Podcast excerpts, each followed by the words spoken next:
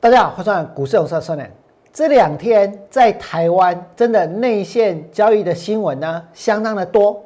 那如果要从股票市场里面赚钱，一定要有内线吗？那如果没有内线要怎么办？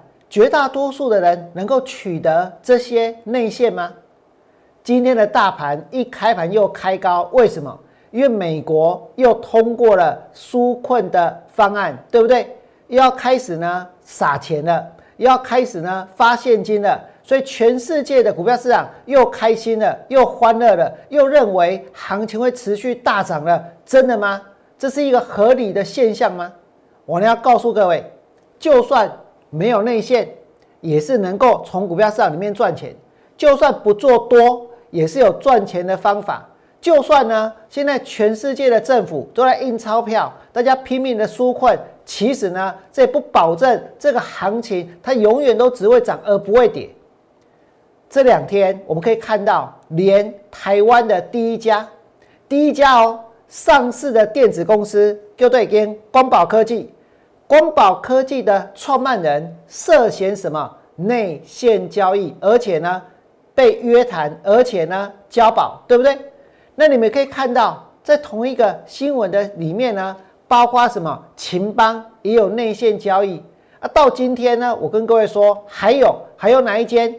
还有这一个马永林涉嫌炒股，哪一间公司叫做成创科技，对不对？有人负责操盘，有人负责提供人头，有人负责出钱让他们去炒股票。我现在问你们。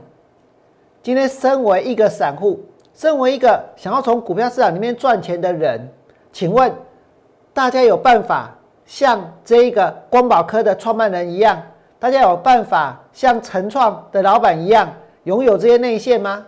拥有这个这个很多的一个户头，拥有这一个很多人呢来帮你操盘，甚至呢拥有这么多的资金可以去炒股票吗？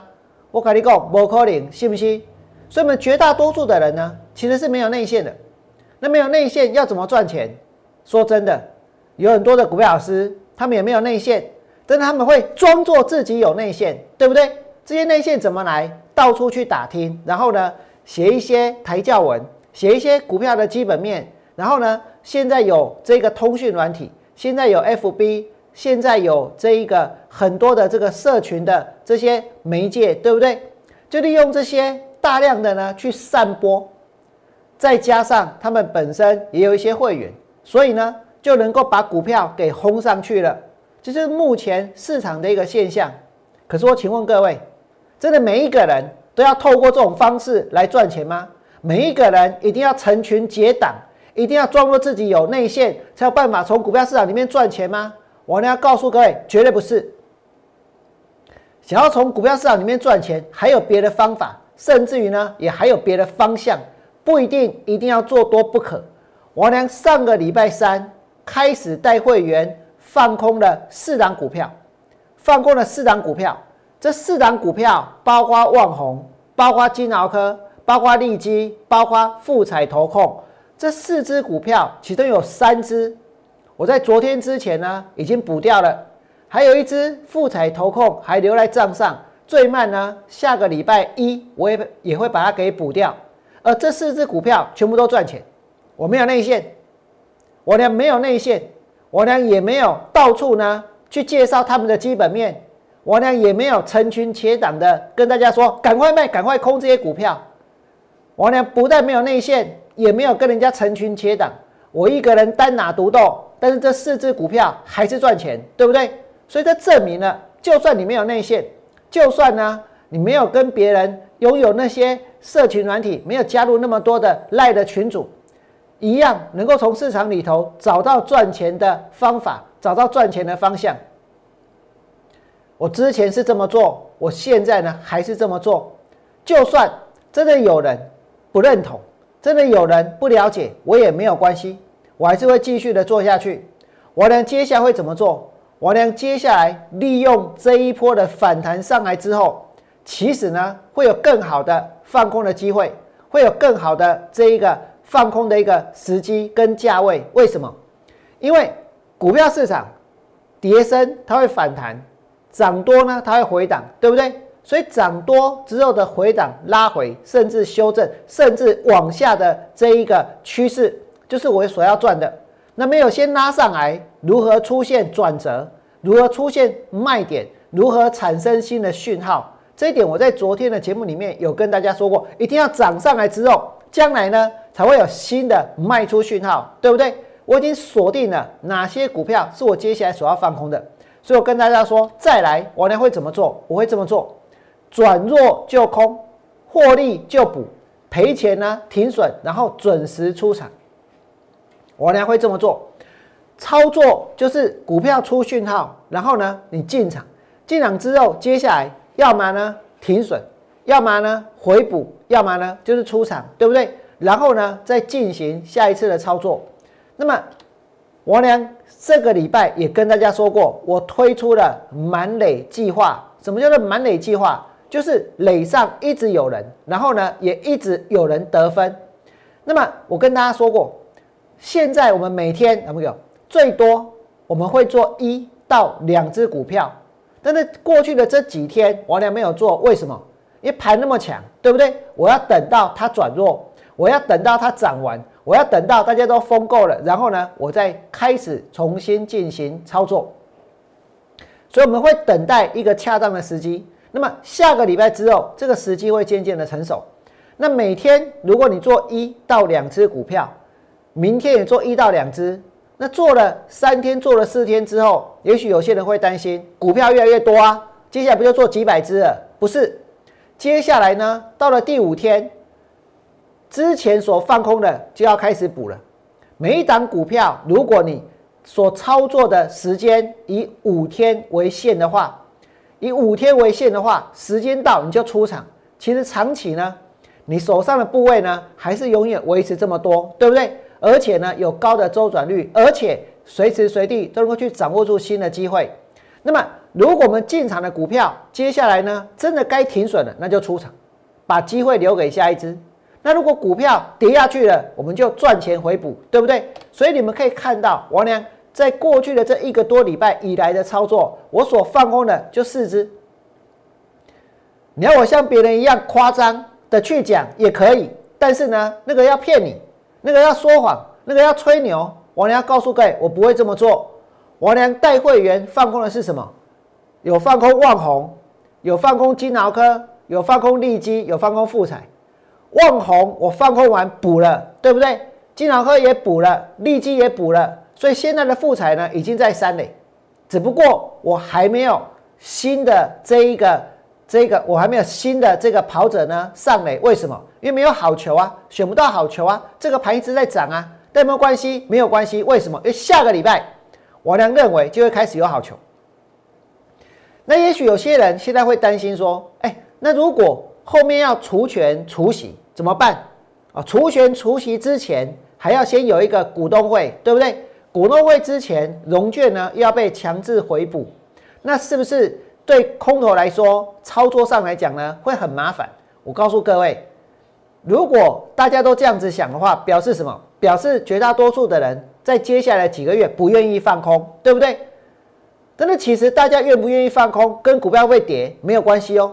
而且通常融券余额跟股价是呈现同方向的变动，所以如果当大家都不愿意放空的话，融券会减少，哎，其实股票容易跌，而且没什么嘎空的力道。所以我们要怎么去进行接下来操作呢？如果有股东会之前融券要回补，或者除权除息之前融券要回补，那该怎么做呢？我告诉你很简单。我呢现在的做法是什么？我所推出的满垒计划，我跟大家说过哦，每天操作一到两只，设停损，对不对？赚到了就跑。然后呢，还有一点，这一点就是操作的日期、操作的天数。我们定在五天，五天哦，也就是说，距离最后的融券回补日，只要是超过五天的都可以做，对不对？如果还有六天、还有七天、还有八天才需要这一个强制回补的这些股票呢，通通可以做。为什么？因为我们一档股票就做四到五天。那如果做四到五天，我问大家，是不是还不到回补的日期，我就已经补掉了，对不对？今天没有一档股票是要从现在开始，在这个阶段去做一个月、做两个月、做三个月的，没有。王良上个礼拜，包括这个礼拜所带会员做的出场的日期，在进场的时候就定出来了。也就是说，如果你知道你什么时候会出场，而这个出场的日期在强制回补日之前的话，这代表什么？这代表我们还是可以放开来操作，对不对？这就是我呢现在的一个想法。所以我跟大家说，再来我要做的满垒计划，第一个要设停损，第二个呢，现阶段的操作最长持有五天，每天呢只做一到两只股票。及时获利了结，然后呢，再投入下一笔操作，垒上一直有人，然后一直有人得分，就是这种感觉。那么上个礼拜之前，王良带会员做的，一其实一天都只做一档，为什么？因为并没有很多很多的机会。可是这一次反弹上来之后呢，机会会变多，一定会变多，因为股票涨上来之后，自然而然的在它转弱以后，就会有什么？就会有卖出的讯号，对不对？这就是我俩现在要做的。那如果你觉得我俩现在所做的计划呢很赞的话，请你们在我俩的 Light 上面呢也给我一个讯息，或者给我一个贴图，或者给我一个赞。我俩现在针对行情的状况所进行的调整，如果大家觉得这么做不错，也希望你们能够在我的 Lite 上面呢给我一个讯息，我就知道说原来这个。真的是大家呢能够认同，也大家想要的东西。那么再来呢，我要跟大家谈的就是美国的一个纾困了。这个纾困真的很夸张，对不对？一点九兆，川普也纾困，拜登也纾困。我跟你讲，黑的是不波啊？为什么？因为经济本来就是应该要衰退。真的，这个纾困真的可以改变结果吗？真的能够去改变美国的贫穷的人口的结构吗？我告诉各位，不可能。但是呢，现在大家都以为以为可以，对不对？你们看这里，活水来了。